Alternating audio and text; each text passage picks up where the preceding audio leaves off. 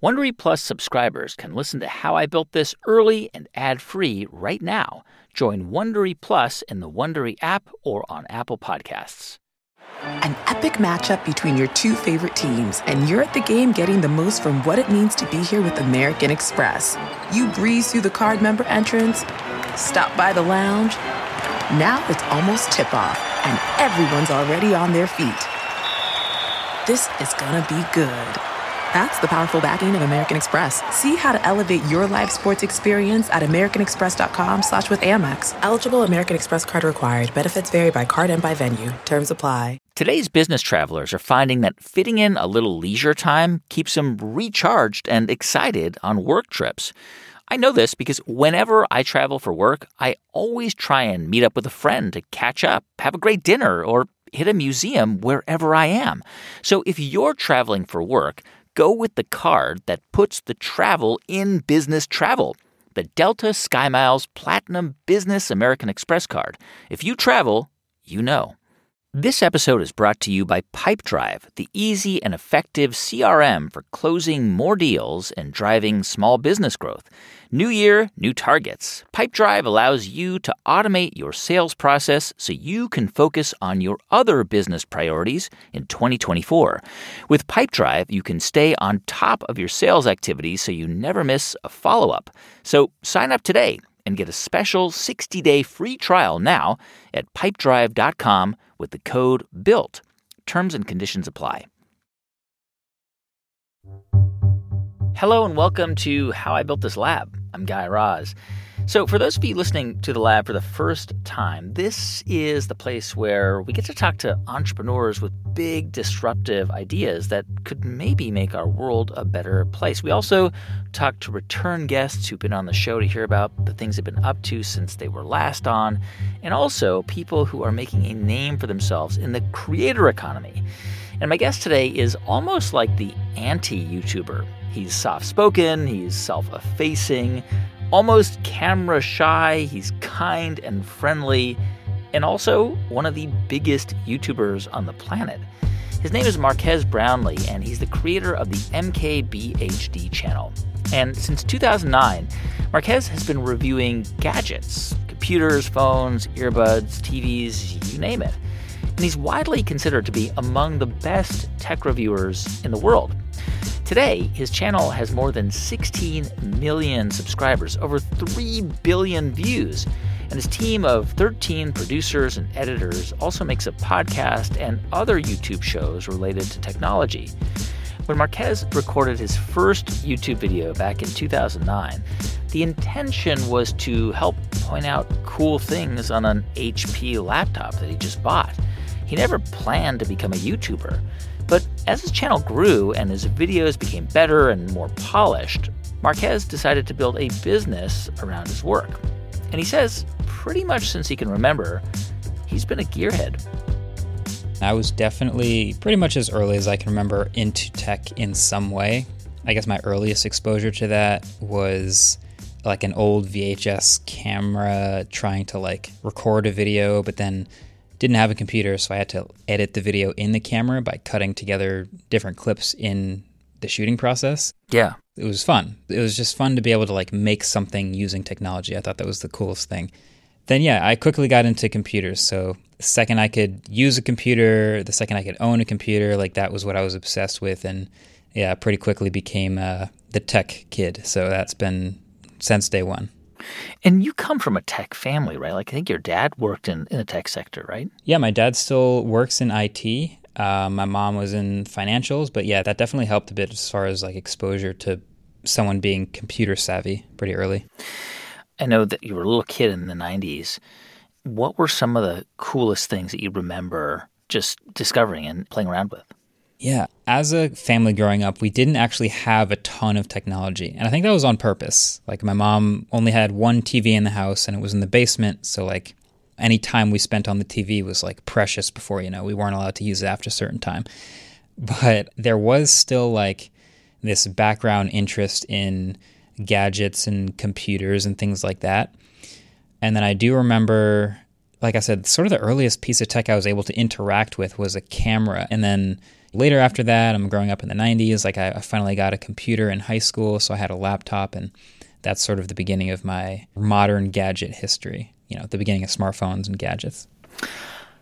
So there's a just charming, delightful video of you. I don't know if it embarrasses you or not, but I think it's delightful. It's just sweet, and it was recorded around 2009. All right, welcome to my first video. I think you were like maybe a um, freshman and sophomore in high school, Bought a new laptop. and you are reviewing a laptop called the it's an HP Pavilion DV7T. So of course I got and the very earnestly talking about this laptop. quite a nice remote. It's very basic. It's like a camera pointed at you. Um, It's almost like like a FaceTime video. Yeah. so I'm gonna do a very very short review of it. Obviously I can't show you what it does on the screen because I'm recording it on the laptop. Uh, pardon the light behind me, by the way. Tell me how you got the idea to even just put that up there. Yeah, you're right. 2009, you know, I didn't have any other YouTube videos online. I was just sort of watching a lot of videos. I was a sophomore in high school and it was finally going to make sense to have my own computer. You know, we had a family computer up in the office, but like, hmm. wow, I'm going to have my own computer. This is the craziest thing ever. Okay, I'm going to spend my allowance money on an approved computer that my parents are going to let me actually buy. And so I wanted to do as much research as possible, watch as many videos, watch as many reviews, read as many articles as humanly possible so I could know everything about every laptop so I could buy the exact perfect laptop for me. And that's what I did. I, I read everything I possibly could. There turned out to be, you know, sites at the time. HP let you build your own laptop on their site. I thought that was the craziest thing. I could choose exactly how much RAM it had and what options I would pick out. And eventually I picked one out, and that was the HP Pavilion DV7T. And I spent the money and I got it. And when I got it, I felt like in person I noticed a couple things that I didn't notice in the videos. And so my natural response was, well, I did just watch a whole bunch of videos about this, and I somehow never saw this in any of the videos. So I'm going to open up the laptop, turn the webcam on, and just record a video to explain what I found, which is this little Windows Media Center remote. This button here has a small letter I on it. It's not very clear, but it basically brings up all the things, like the BlackBerry menu you might have been familiar with. brings up all the options you can do with that particular piece of media. And I hit stop, and then I just went to youtube.com and then just uploaded that video and posted it. Um, leave comments and subscribe. Thanks. So now, if anyone else was in my shoes, they would also have that video to watch. So they could make an even better choice when buying their laptop. Hmm. And it was just totally earnest. You weren't trying to perform for the camera or to be silly. It was literally like almost like a university seminar. And you just put it up there to contribute to this body of work of it was like you were kind of just doing it for this community of people who are interested in this laptop. Exactly. Yeah. And it, it sort of like grew directly from that. Like, oh, you know, now that I found this laptop, I did the first video on that, but then there was also the the cooler that I bought for the laptop, and then there was some software that I bought for the laptop, and it's just like, yeah, you know, more people are going to be in the same purchase decision as me, so I might as well just upload these videos real quick just to make sure other people have this information too. Yeah. So yeah, just trying to be valuable a little bit, I guess is how it started. And just talking about the product. Yeah. Like the good, the bad, whatever it was. Yeah. And again, this is like early YouTube, so very few people were watching your videos, but you kept you kept at it. You kept making them and, and uploading them again with the thinking that like this is just for this small group of people who want to know about these things that I have too. Yeah, exactly. There was no such thing as a YouTuber in 2009. Right. There wasn't. Uh, there wasn't any like view counts to pay. I mean, there were view counts, but it's not like I paid super close attention to them. Um, this was early days of online video, so yeah, it didn't really matter how many people watched the videos. What mattered was that the video was available for people to watch if they were in the same shoes that I was in. Yeah. Uh, but yeah, in the beginning, it was just like this video deserves to exist. Um, I read that by the time you posted your hundredth video, you had seventy-eight subscribers. And what were those hundred videos on? Were you just buying a bunch of things and reviewing them? Like, what were you reviewing? There were a couple things I bought. Uh, early videos included the cooler that I bought, Yep. the mouse and keyboard that I bought. Right. Um, but I did a bunch of videos on freeware, which is just there's screen recordings of just free software stuff and like customizing the laptop. So there were Windows themes that I showed you how to install and different alternate browsers that I showed people how to customize and get working the way they wanted. So in this quest of making my own perfect laptop, I'm like showing people how to do the stuff that I did along the way. So that adds up pretty quickly to a lot of quick one take videos about laptop accessories.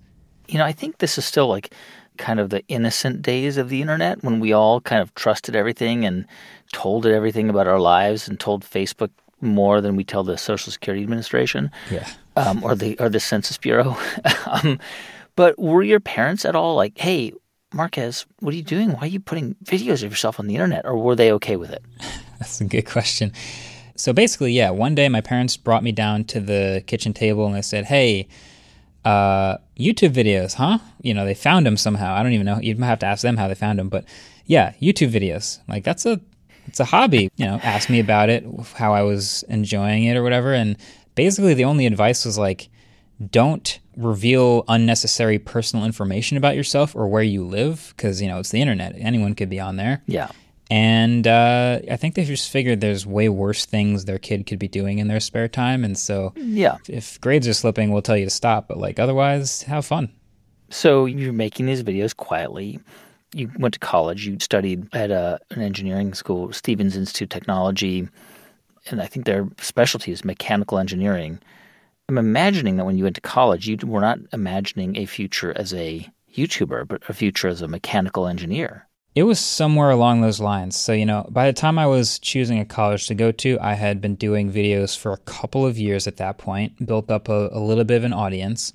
And actually, YouTube became somewhat of an established real profession, which is really interesting. There were people doing it full time.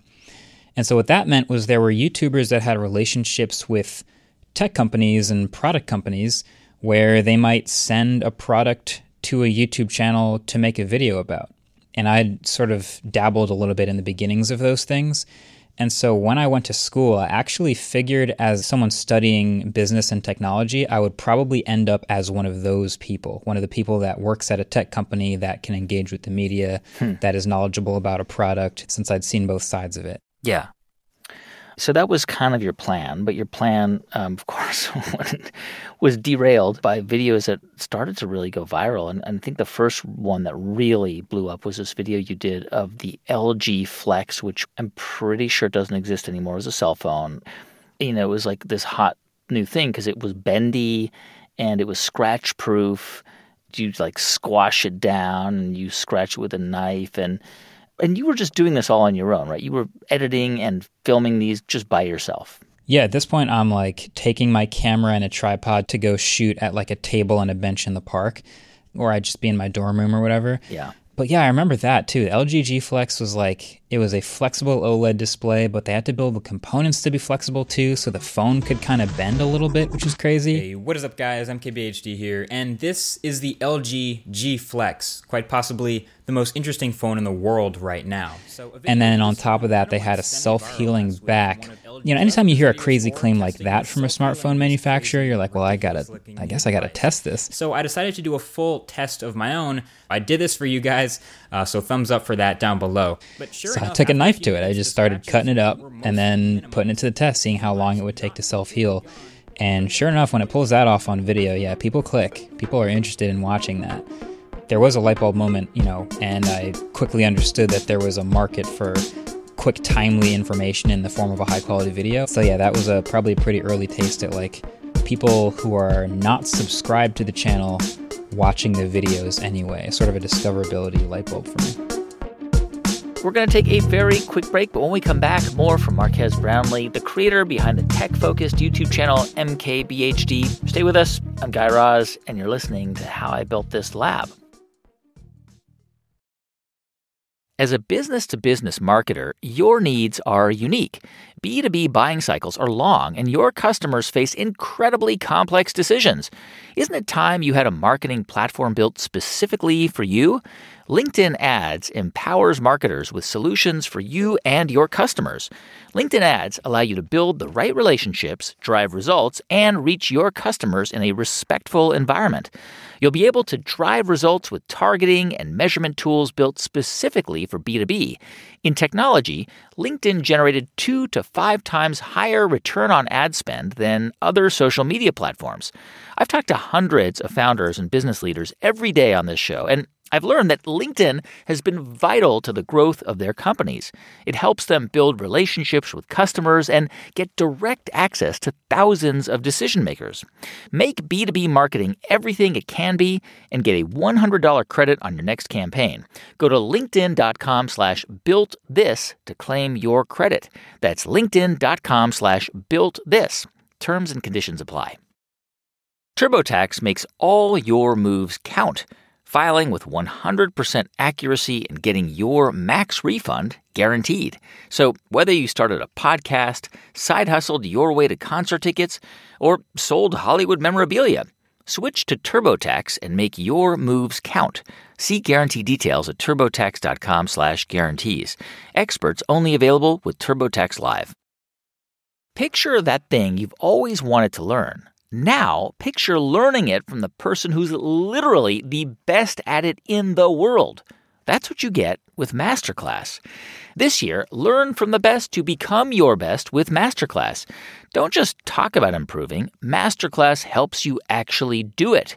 There are over 200 classes to pick from, like Anna Wintour's Masterclass on creativity and leadership, that's helped lots of people learn new ways to nurture talent and make bold decisions, two things that are essential for any leader or entrepreneur. Plus, Every new membership comes with a 30 day money back guarantee, so there's no risk. And right now, our listeners will get an additional 15% off an annual membership at masterclass.com slash built. Get 15% off right now at masterclass.com slash built. Masterclass.com slash built.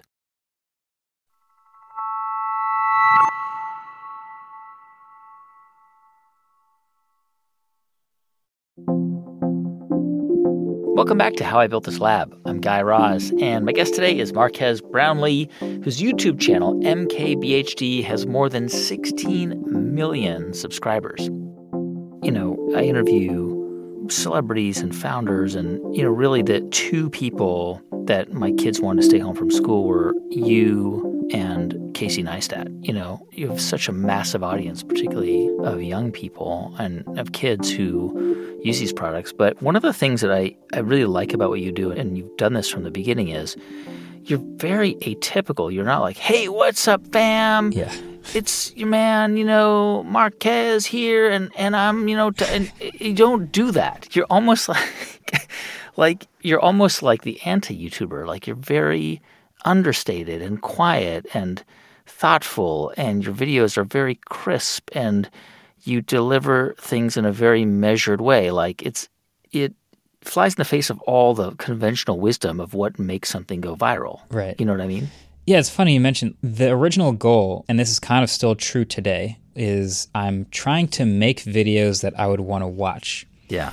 And so I didn't really start off watching like the, you know, the super animated, like yelling at the camera type YouTube because Yeah. honestly, I, I just didn't enjoy watching it that much. So I was watching other tutorials and other gadget videos or whatever. And so I just kept making what I would want to watch, and I, I slowly was able to develop a way of talking to a camera over time. But it's funny, the other part of that, which is even more true today than ever, is like there are lots of people trying to make YouTube videos, right? Yeah. You can watch any number of a million videos from anyone from me to Casey to, to the Mr. Beast of the world to any other. There's a ton. They're all competing for attention, and often the subject of the video is the person. Right. And so, in order for it to be an interesting video, the person and the thing that they're doing has to constantly be interesting. And for me, I've been lucky enough that I do product videos. So, a lot of other product YouTube video creators can relate to this, which is like the pressure isn't really on me as much to be super interesting. People are watching the video for the product. So, the pressure, I guess, is on the company to make an interesting product, but I'm pointing the camera at it. Hmm. And I guess it helps that the videos are crisp and we love high quality production. That's what we try to do really well. But as far as the quest of making a video we'd want to watch, it's like the gadget is the star of the show, and we're just doing our best to make it feel like you've seen it through the video. So, after you graduated college, it was clear to you that this was going to be the business you were going to pursue, which was MKBHD. It's your initials in high definition, right? Right. That's what it stands for. Yeah. And, you know, you thought, okay, this is starting to take off. By the time you graduated college, you were already kind of a, a YouTube celebrity. You already had a relatively high number of followers not like today, but you know, 2015, you already had quite a bit of attention and you were reviewing the new iPhones and so on was it clear to you like okay i got to figure out how to make this into my profession my business? Yeah it was luckily a pretty perfect curve. So on one hand i'm going to school i have class every day and i'm playing on the ultimate frisbee team and i'm i'm doing videos in my spare time.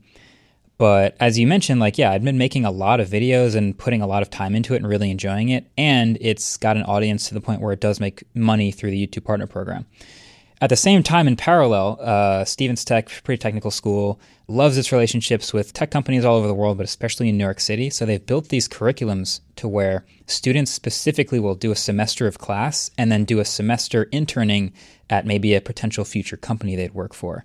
You know, there's lots of them in New York City, right. and that was cool.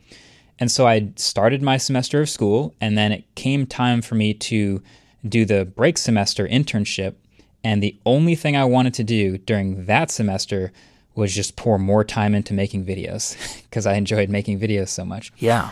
And so every time I did that, I got a little bit of a taste of like what it would be like to be a full time video creator. So by the time I graduated, it was both making enough money and obvious enough that, yeah, this is what I want to do when I'm done with school. That it was kind of a, yeah, it was a no brainer to turn it into what I pour all my time into. So that's exactly what happened. Um, how did it work? You know, would these companies send out sample products to get reviewed? Like at this point, you were getting a, some attention from people who were interested in technology. So, did you start to get flooded with stuff to review? Yeah. So this was early enough that I wasn't like flooded necessarily with stuff to do videos on, but it was a pretty steady stream of interesting stuff happening to talk about, interesting devices to try that I could make a video about. And I'd graduated from my $5 a week allowance or whatever right. to now actually the YouTube partner program existing, which meant that based on the size of the viewership of a video, you'd actually get paid a little bit for people watching the videos. So this was a it was a hobby, but it was also a hobby that was paying, which was pretty cool. Yeah. And yeah, this was like a the beginnings of relationships between media companies and online video creators, super early. And the revenue was coming entirely because you were getting a cut of the ads that YouTube was playing before the videos. Exactly. Yeah, the partner program, they'll show ads on top of videos, maybe right before videos.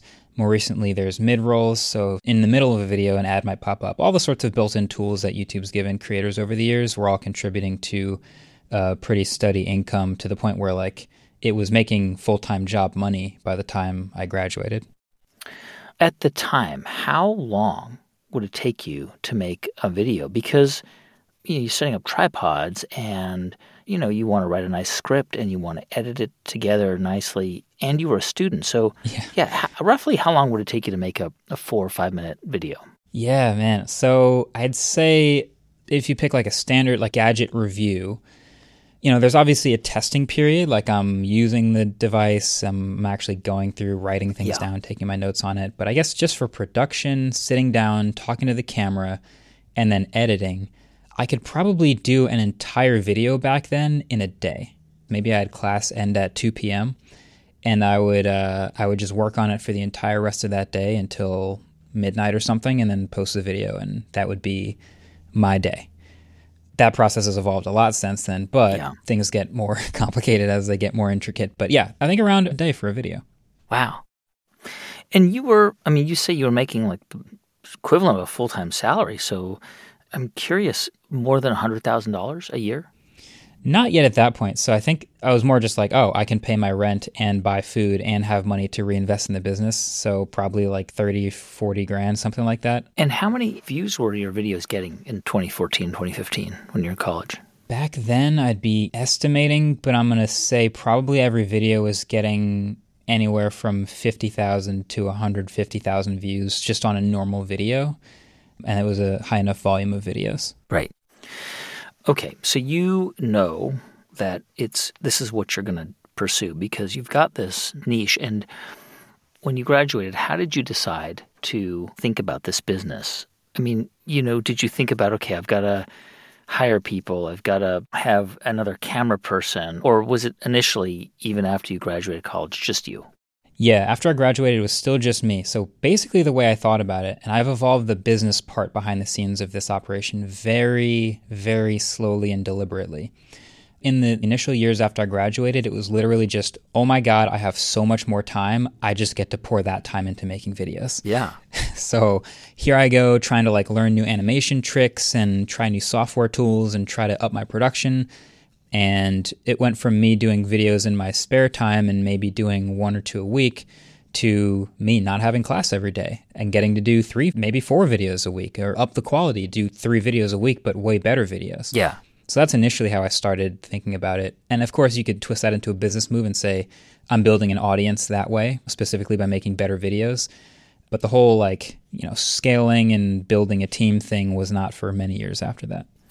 You know, what's remarkable to me is that this is all self-taught because you can go back and watch your first video and obviously it, it's not a high quality production it's Right. you it's this sweet Yeah. kid talking to the camera and it's like a facetime video and then you compare it to what you do now it's just remarkable but what's really remarkable to me is that your scripts and just your delivery was so crisp i mean today of course too but even back then who was giving you feedback? I mean, was there anyone that you could go to and say, "Hey, what do you think about this video? What could I improve?" Or like, how were you able to do such a good job just on your own?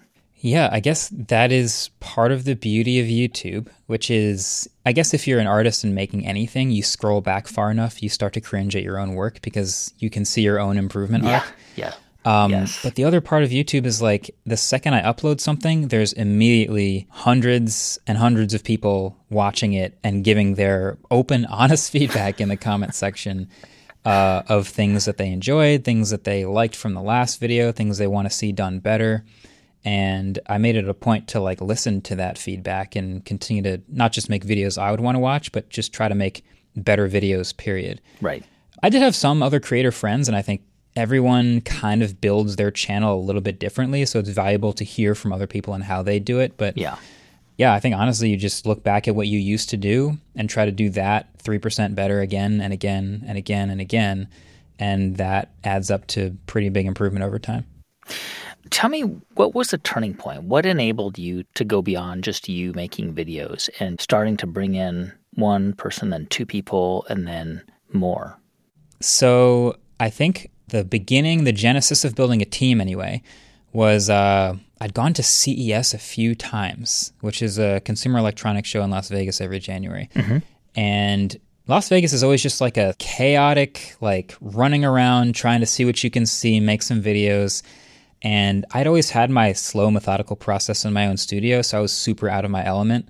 And I think I got back from a CES one year and I texted my friend Andrew, who I'd played a lot of frisbee with, and I was like, man, it would have been nice to have someone like, I don't know, carry the cameras and like point the cameras at me, make sure it's in focus, like just someone to help me out with all of that stuff.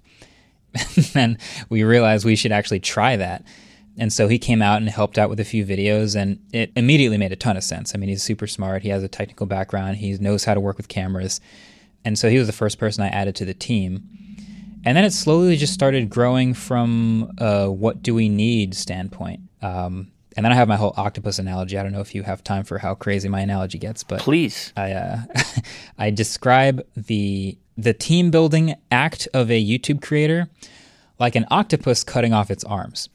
And I say that because when you're a creator at a certain level, you realize you actually have like many jobs seven, eight, nine jobs. You're a camera person, you are a writer, you are an editor, you are a full time in front of the camera person, you are managing the inbox, you are the financial accountant, you're doing the taxes, you're doing all this stuff. Right. And wouldn't it be great if you could just cut off one of those arms that's doing one of those tasks and hand it to someone who is 10 times better at doing it than you are? Or maybe they're just twice as good, but they have way more time to just do that all the time. Yeah. And so for me, that was a no brainer. It's the camera person. Yes, of course. The accounting. Yes, of course. Cut that off. And slowly you are able to build a team around you of people who are able to make everything you do way better. And that's a win for everyone. That's a win for the audience. That's a win for us. And then the last part of the analogy is I don't know if you know this, an octopus has three hearts, and a creator does have to find at some point what those hearts are, what those activities are, what those things are that you can't really cut off and hand to someone else to scale for you. Yeah. So for me, I found out that that's the voice I have. That's obviously me being on camera. It's a little bit of uh, content strategy, a little bit of the writing and things like that. Those are the hearts that we keep core to every operation but the the arms have been chopped off and handed to people way more talented than me. So that's how it's been built. How many people are on your team now? Right now, so it is up to 13. So I guess a little bigger than an octopus. Yeah. so it's interesting because it's the Paul Graham calls it the maker versus manager dilemma, right? Because you are the face of MKBHD, right? And yet you're also, I'm assuming, the CEO of their business. I guess so. We've never called it that, but I've heard a lot of people describe hierarchies as like a flowchart from top to bottom. Yeah. Um, the way we've built it, it kind of feels more like a hub of a wheel where everyone talks to everyone, but yeah, I think everyone does talk to me. But you have to not only be on camera and be the the brand of what you do, you're also in meetings and you are in conversations around potential deals or agreements and, and business development too, right? Right, exactly. So I'm in the inbox. I am making all of those decisions about what we end up spending our time on. Yeah, there's certain things where you can maybe not cut the arm off, but have someone help you with those choices or like streamline it or filter through things to make that process easier. But yeah, at the end of the day, everything does still go through my own judgment as far as what channels we operate and what things we put on those channels. I wonder as you started to really blow up, right? You went from hundreds of thousands to millions of views. You must have had a lot of big tech companies saying, hey, you know, we'd like to work with you. We'd like to partner with you. Hey, we're Samsung, we're Apple, we're LG. Like, hey, why don't you be our official brand ambassador? And I mean, that must have happened, right? Yeah, there's a couple of really interesting uh, job offer type things that happened. One of them, yes, was what you're describing, which is, hey, come work for our publication. Like, we've got a bunch of faces, we do a bunch of content, you can be one of them, and you'll be under our umbrella. And it was way past the point of me ever considering that. Like, that was not something I was interested in, especially because I had all the control of exactly what I wanted to do. The other fascinating one was come help us make products. And I guess the other thing I found out pretty early in this job is that the authenticity and the unbiased nature of my reviews is the most important part of it. Yeah. And that felt like it would be pretty compromised if suddenly I could only, you know, speak a certain way about a certain company because I work with them. Right. So that was also a pretty quick no. So I, I was able to figure these things out pretty early in the process. So help me understand your revenue model. Is most of your revenue still coming in through YouTube ads? Um, it is a pretty big chunk. I think it's the second biggest chunk, but it's technically all under ad supported free content. So we have the YouTube ads, but we also will sell our own ads. So you'll see something like a sponsor inside of a video, things like that. Uh, those two things are, yeah, easily the biggest sources of revenue for the business. And do you read ads yourself? I do, yeah. Yeah, and that's a huge part of why they're so successful is we get to be really picky about what we do custom ads for because again, we're not in a position where we need to do a ton of them. Right. Uh, and so anytime we do, a lot of weight goes behind it, and the audience really knows that that is something I actually care about and use and trust and like. Yeah. And you know, when I review a product objectively, you already get that sense of whether I like something or not. But now, if it's me working with a company and exposing it to my audience, like that's huge for the company and that's huge for us. So we get to work really hard at making what we hope is the best sponsored integrations in these free videos that we make. And I'm curious, what do you do if you're reading an ad for a product you really like? But then there's a product that comes out from that same company that you really don't like, and you are going to review it. What do you do? That's a great question. So Normally, we don't do sponsored integrations from companies whose products we also review. And that was a choice that we made pretty early. But we have actually had like that happen with these sort of fringe overlaps. Uh, my job is to be completely honest in the review. And any compromise of that honesty is pretty obvious because, you know, there's other people reviewing the same phone. If I leave something out that's bad, like everyone's going to notice. Yeah. But, you know, that cannot and should not hurt my relationship with any sponsors or any companies because I'm just being honest about the product. I think it always comes down to being completely truthful about it. And the crazy thing is, maybe it's not crazy, but me being honest about the product, especially what's bad about it, actually helps those companies because hmm. they actually get to know what's bad about their products and fix it for the next time. Yeah. I mean, I have to assume that, and again, not to disparage any YouTuber, I think the most successful ones are incredible entrepreneurs. But the ones who aren't doing review videos, who are making videos really about themselves as the main character, some of them are making 30, 40 million dollars a year, in part because they are taking in most every opportunity coming to them. And again, I'm not judging it. It's just that they have made that decision to do that, to kind of be spokespeople for whatever products and brands and to do all kinds of bespoke videos.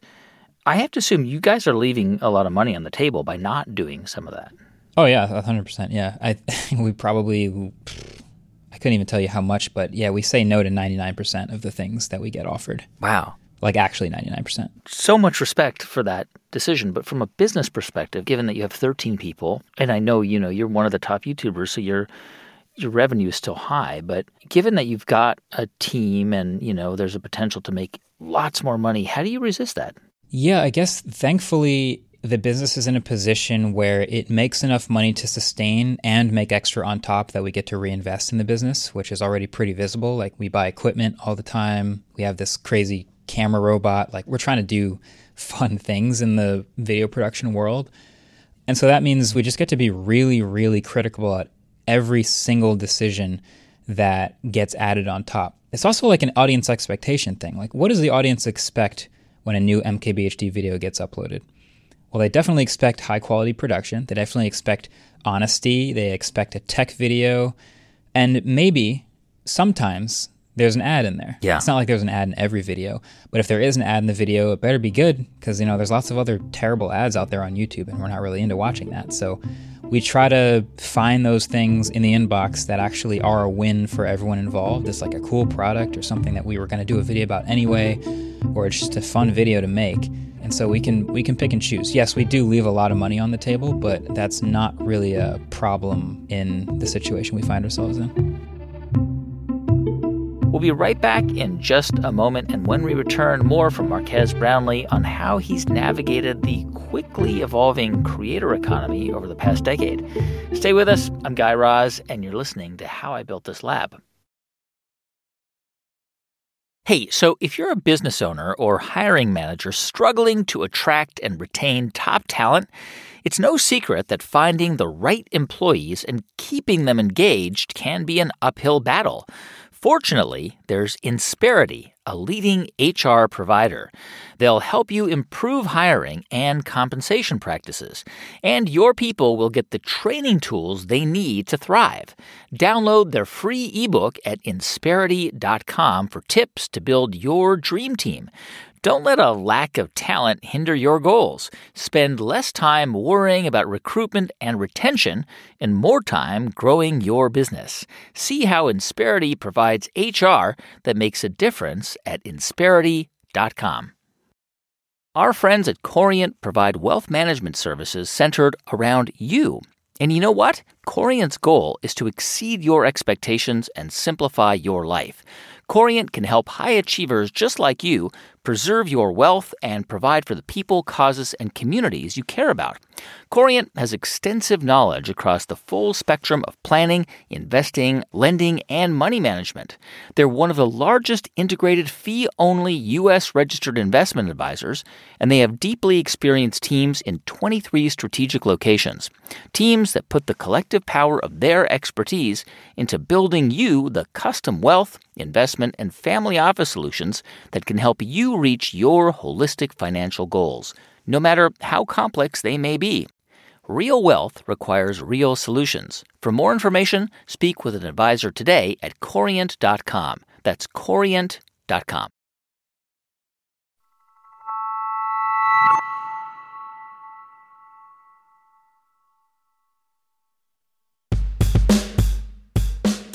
Welcome back to How I Built This Lab. I'm Guy Raz, and I'm talking with Marques Brownlee, the creator behind the tech focused YouTube channel MKBHD.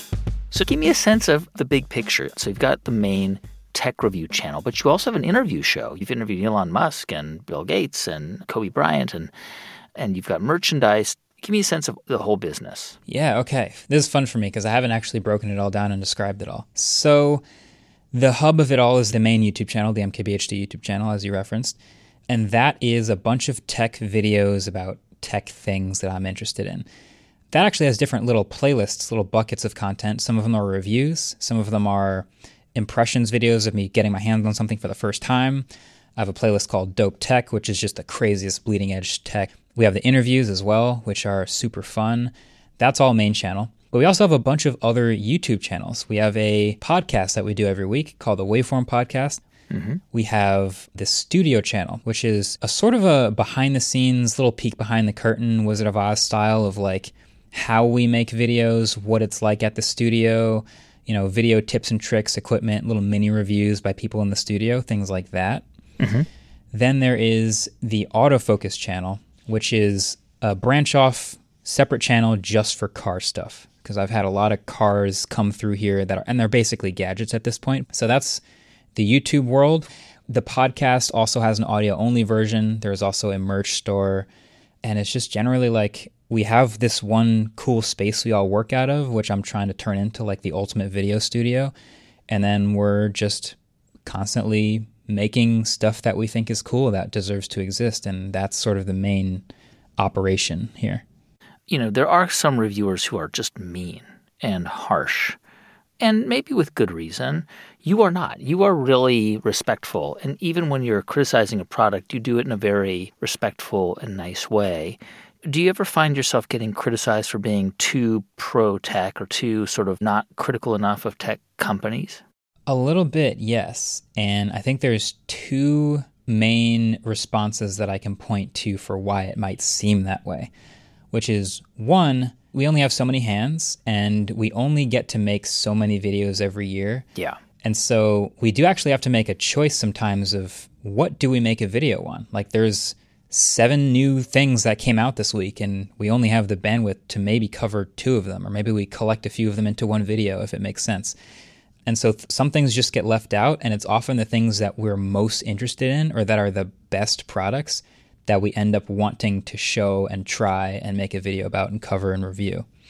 So that's one. And then on the other hand, it's also like, again, you know, going to a tech school, but also talking to the people that work on these products. What I've actually understood is a lot of them watch the reviews. Like they work on the product for months and months and they do their best work and then they turn it in and then it gets absolutely torn apart on the internet by everyone who doesn't make products. and so my goal is actually to help make a decision for people thinking about buying the thing, but also to help make the next version of the product better by giving actual, like, real feedback on why something's bad, not just saying it sucks and I don't like it.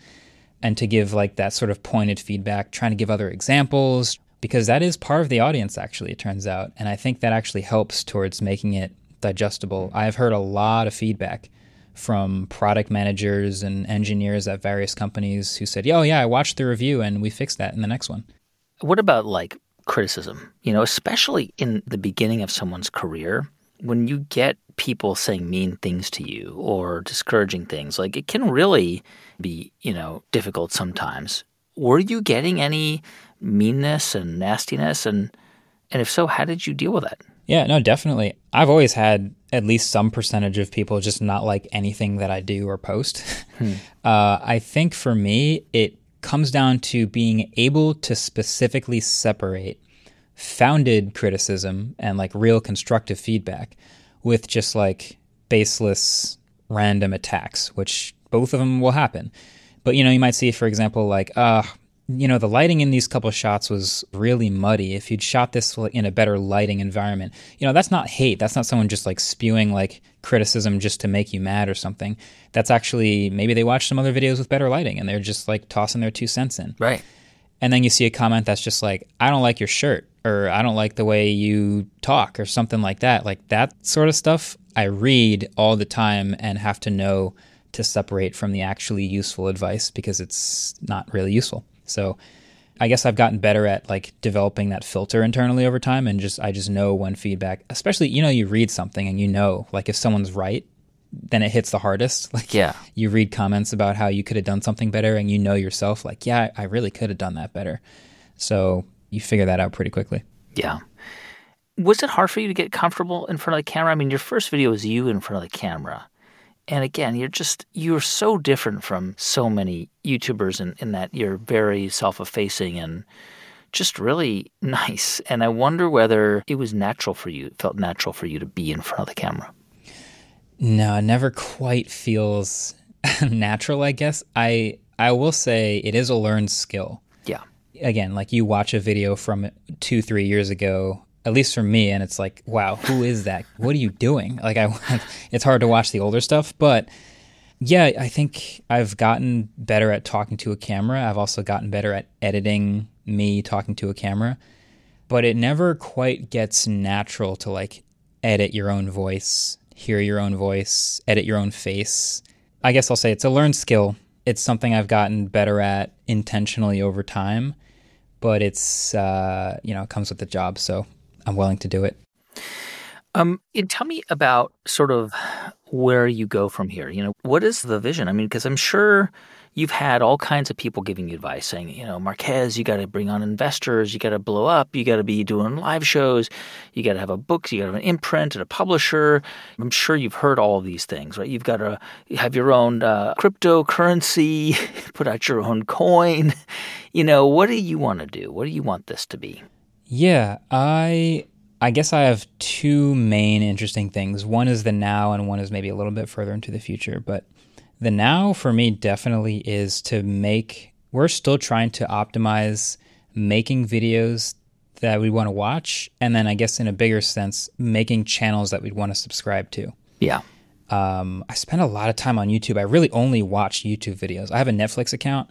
I don't remember the last time I logged in. Like I Yeah. watch just tons of YouTube, so I really enjoy like finding a good YouTube video, a good YouTube channel. So we're just trying to make that happen.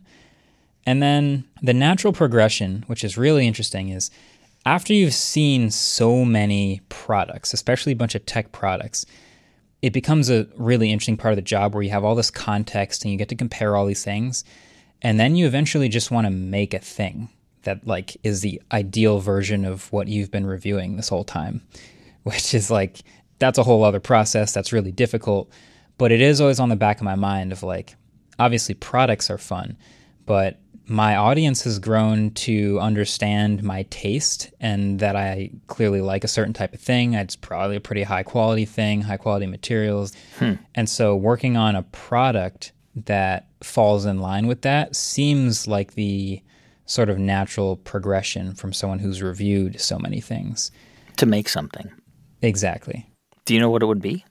I don't know yet. That's the golden question. That's the one that I don't have people in my ear about. Like I hear all the stuff you're talking about. Make your own coin. Make your own. Yeah.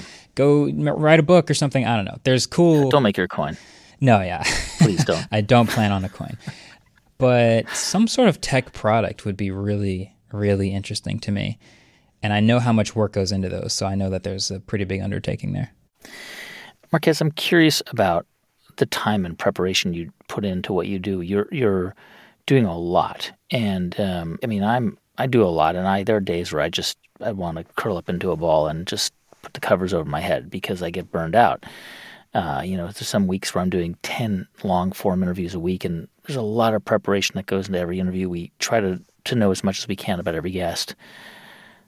I can't imagine how. I mean, do you ever get burned out by all the things you have to do? Uh, no, and I think I'm lucky in that sense, but it's also because again, I'm- I'm a product person. I like really like tech and I'm interested in tech. Yeah.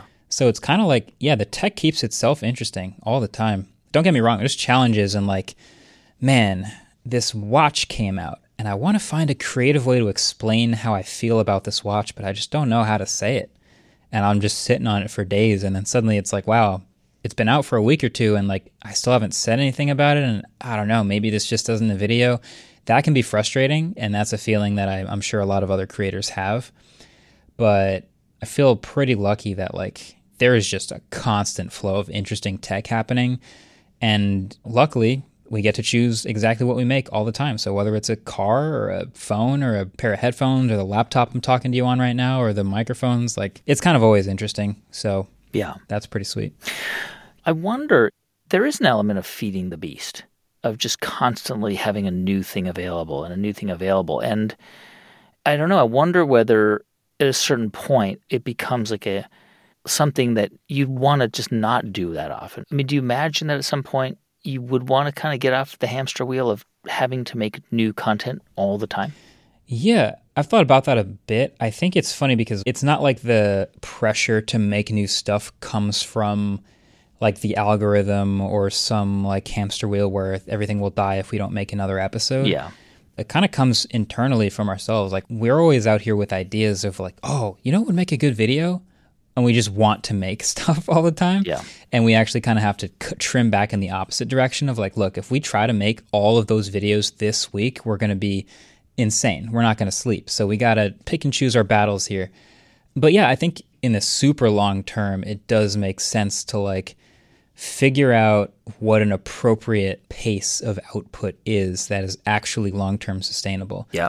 I think our rate right now is pretty good. It's maybe a little high for super long term, but again, I'm having fun with it, so hey, why not?